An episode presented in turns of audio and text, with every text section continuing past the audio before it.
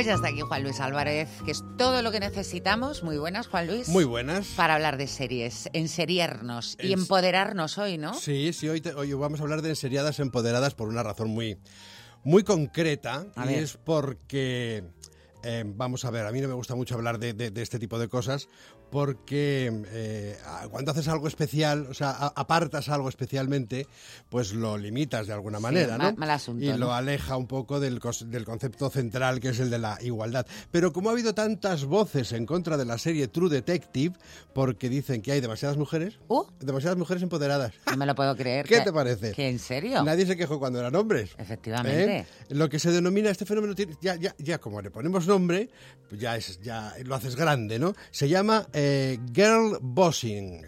Ah.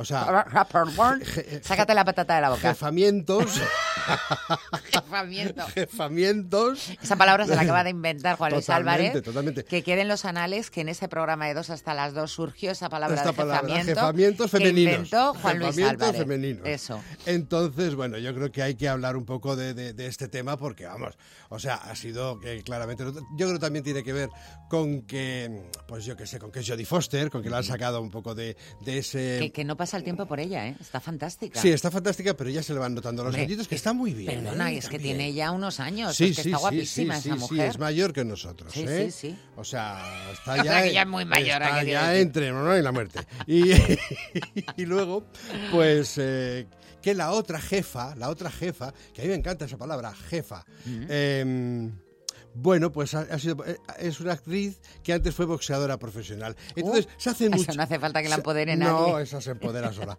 Eh, quiero decir, eh, hablando en serio, eh, sienta muy mal, sientan muy mal determinadas cosas en determinados ambientes y entre determinadas ideologías. What happened in the last case you worked with tomorrow? That was good. Until it wasn't.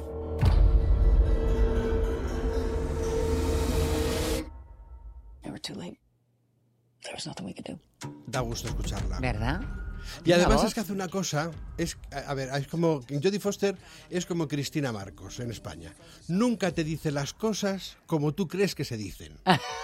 O sea, como, como en el jazz, frasea de otra manera. Y por eso llama tanto la atención. O sea, Cristina Marcos siempre piensa que va a decirlo, pues lo va a decir una cosa alegre y tal, y entonces te lo dice abajo y te hace más gracia. Entonces, a, a Jodie Foster le pasa un poco lo mismo, ¿no? o a, o a- o a Cristina lo mismo Les que a pasa Jodie. igual a las dos. Eh, ha- hacen esto. Bueno, eh, cuando True Detective es una serie que a mí me, me parece que está muy bien, sobre todo la primera temporada fue excepcional. Los protagonistas eran Matthew McConaughey y Wesley Snipes, todos son machotes contra los que nadie tuvo absolutamente nada que decir. Había Eh, una también que estaba, este, ¿cómo se llama? Woody Harrelson. eh, No, he dicho. Wesley Snipes, perdón, es Woody Harrelson. Harrelson. Es Woody Harrelson. La W de principio me ha confundido. Sí, ahora son, ahora son los, los, eh, los productores ejecutivos de las demás temporadas que han tenido una muy buena, la primera, y luego ha ido flojeando. Y esta cuarta, que es la de la que, porque cada una trata un, un hecho eh, delictivo, un asesinato, o varios asesinatos, desde un punto de vista, o sea, son, no- están inconexos, no tienen nada que ver una cosa con la otra. Bueno, pues había muchas expectativas en esta cuarta que, como digo, te- consiguió eh, sacar a Jodie Foster de su dorada jubilación. La historia te tiene completamente atrapado. Pero claro, como os comentaba, son dos policías con mando, las protagonistas, pues que hacen cosas de hombres policía, ¿no? Pe- se pelean, se acuestan con quien les da la gana. Eso está muy bien. Claro. Eso es empoderar. claro, pues dice, pues ha sentado muy mal. Dice, ¿dónde van estas, estas personas, no? Bueno, las redes sociales se han vuelto locas, han dicho unas barbaridades increíbles que no vamos a repetir, nosotros vamos a lo nuestro. Miniserie de, mm, 20 de, de- de seis episodios y que cuenta cómo en, la, en una larga, en esas largas noches de invierno de Alaska, Uy, es en Alaska. Sí, fantástico. Ocho hombres que operan en una estación de investigación ártica desaparecen sin dejar rastro.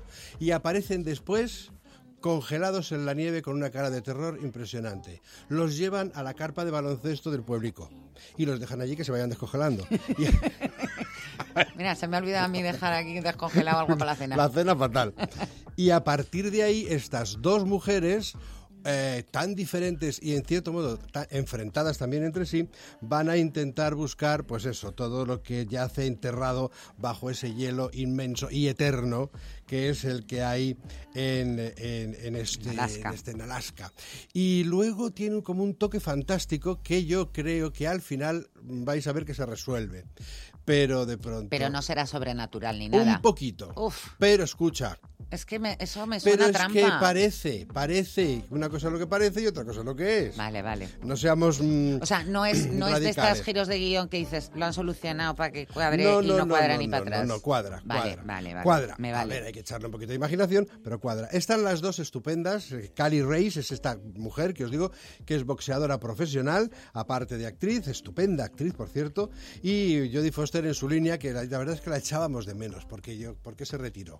Se aburriría. Pues yo qué sé. Se aburriría. Tenía que criar a los niños. O ya tenía Yo todo. sé. Tenía la hipoteca pagada ya. O bueno, claro, eso, eso, eso también, lo mismo que le pasó a Cameron Díaz, ¿no? Que de- o, a, o a Michelle Pfeiffer, que de pronto llegan un día y dicen, mira, para lo que me estáis ofreciendo me quedo en casa, que los niños van a la universidad y hay que estar dándoles capones para que estudien. claro. En fin, este tipo de, de- de situaciones. Vamos con otra que, eh, bueno, pues que también en un momento determinado tiene mucho que ver con este concepto de empoderamiento, puesto que la protagonista es una ex soldado. Te quiero.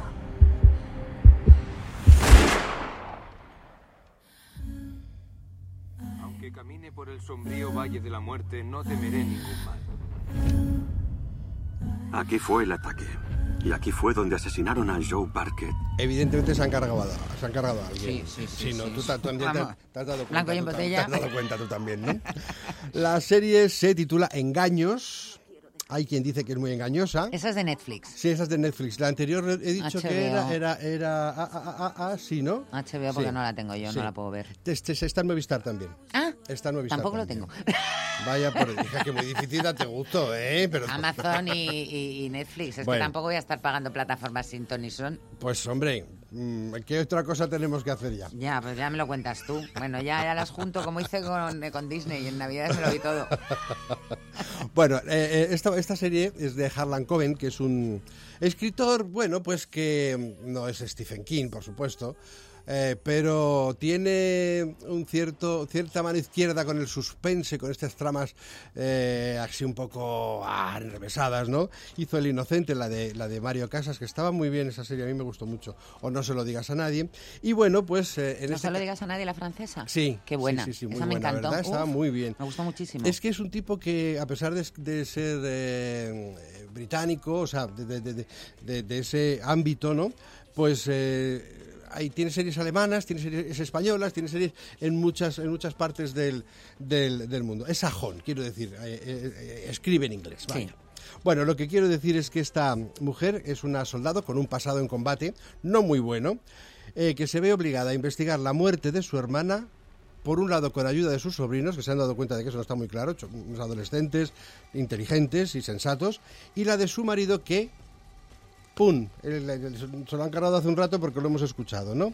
Bueno, pues resulta que eh, le pone, eh, ya un poco ya organizándose la vida después de este terrible momento, le pone una camarita a la niña para ver cómo, por, por, eh, bueno, por consejo de una amiga, para ver cómo la cuida la niñera y tal, y de pronto está viendo la cámara y aparece su marido.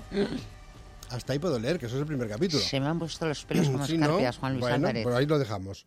Ah, y tiene que investigar qué pasa aquí, por qué su suegra, que es una señora con mucho empaque y, y con mucho dinero también, eh, parece estar a la contra Esa de sí todo. que está empoderada, la Esa- suegra. esa sí, eh, eh, el dinero, cariño mío, nos, empo- empodera nos mucho. empodera a todos, sea como sea, como sea, nos empodera. Bueno, la, la serie está, esta te la bebes como un vaso de agua. O sea, no es una gran serie, no, no es una gran serie. Pero si es que tampoco hace falta que sea Pero todo está muy maestra. Que entretenida. está entretenida, que te la ves bien, ¿qué tal? Sí, Fenomenal. te ¿Qué hace un poco de trampa de vez en cuando, te engaña. A mí me gusta que me engañen. No puedes ver todo series No. que sean, o sea, Top, todo obras no. maestras una Top, detrás no. de otra. Todo top, no. No. Imposible. Bueno, eh, muy buenos actores. La, la- la protagonista es talentosa y atractiva. Se llama Michael Keegan y, fue, y es estrella de la serie británica Coronation Street, que es una de estas que empezó... No la he visto. Oh, y todavía sigue. No la he visto. No, no, si no se ha visto. Es, es británica. Esta es de toda la vida de allí.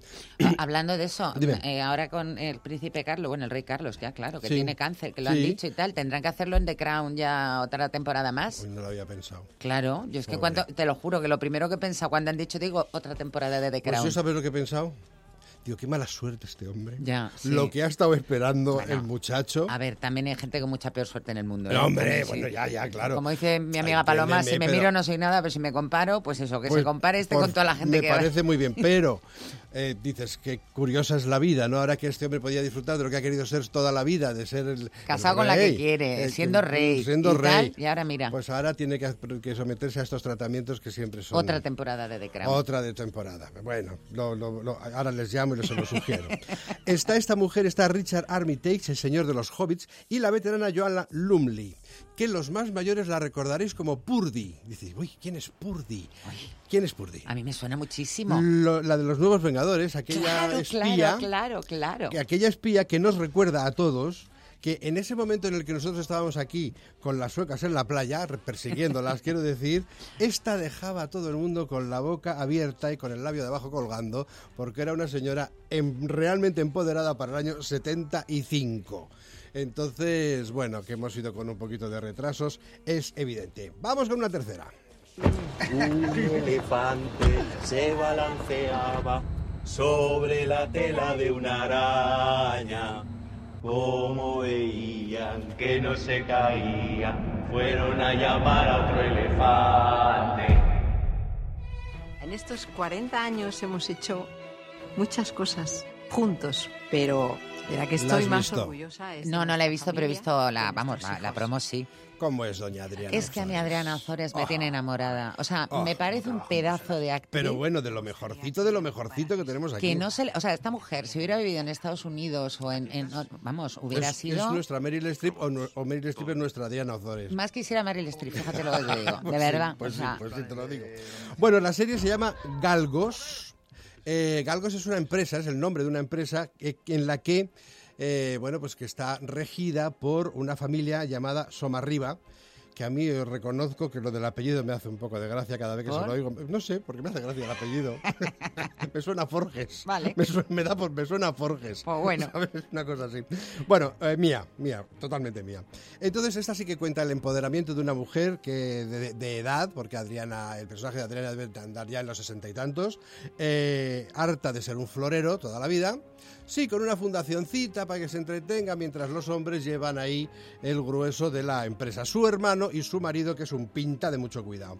Eh, engañando a su mujer, pues el pinta este logra quitar del medio al hermano de ella, o sea, a su cuñado, que es el presidente de la empresa, logra quitárselo de encima y él cree que se va a colocar él. Pero ella en ese momento no ve la situación clara, estoy hablando del primer capítulo, eh, no ve la situación clara y entonces decide ser ella, por primera vez, perdón, la que toma las riendas de la empresa. Madre mía lo que se encuentra esa mujer. Aquello es... dicen Debajo que de la alfombra, dicen, ¿no? Bueno, dicen que es la Succession, Succession española. Eh, es verdad que tiene muchos parecidos, pero claro, a la española, o sea, son arriba. claro, pero de todas maneras, la hija es, un, es tremenda. El hijo, que está estupendo, que es un actor, se llama Marcel Borrás, estupendo actor. Me ha encantado. Eh, bueno, pues está con sus líos, con sus juergas, con sus, pero quiere hacerle, o sea, tiene una gran deuda mm, eh, emocional con su madre y la quiere ayudar en este paso y la pobre mujer se va encontrando que el marido le va haciendo, bueno, todas las del mundo y muchas más. No quiero entrar en mucho, en mucho más detalle, pero os la recomiendo. ¿En qué plataforma Está en? Movistar. Movistar. Son seis capitúlicos. Y, y está siendo muy agradable de ver y sobre todo eh, tener a Adriana Ozores al frente y a Patricia Gómez Azraiz, que también es una muy buena eh, actriz, pues eh, le da como empaque a la serie. Y aliciente y- para verla. Y aliciente, sin duda. Y aquí hemos eh, pon- ponemos aquí entonces punto final a nuestras empoderadas de, de- de esta semana y ya no vamos a hablar nunca más de esto. No, Chimpún, escucha. chimpún. Claro, chimpún. ¿Por qué? Pues porque, pues porque esto no hay que hablarlo, esto hay que verlo y hay que hacerlo. Exacto. Y, que no sea llamativo. Y que no sea, llamativo. Entonces, esta vez, por lo de Jodie Foster, lo hemos sacado a colación, pero yo espero no tener que volver a hablar de, este tema. Yo también, Juan Luis Álvarez, pero de muchos otros sí, así que te espero aquí la semana que viene. Hoy sabes lo que tengo la semana que viene. Uh. Oh.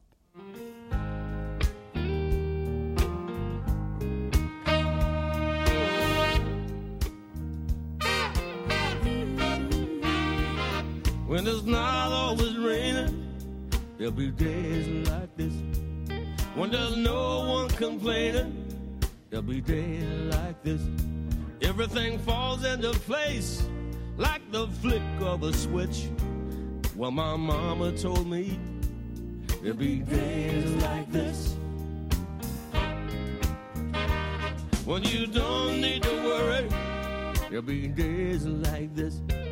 When no one's in a hurry, there'll be days like this.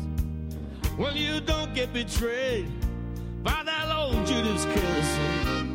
Oh, my mama told me there'll be days like this. When you don't need an answer, there'll be days like this. When you don't need a chance, there'll be days like this. When all the parts of the puzzle start to look like they fit, then I must remember there'll be days like this.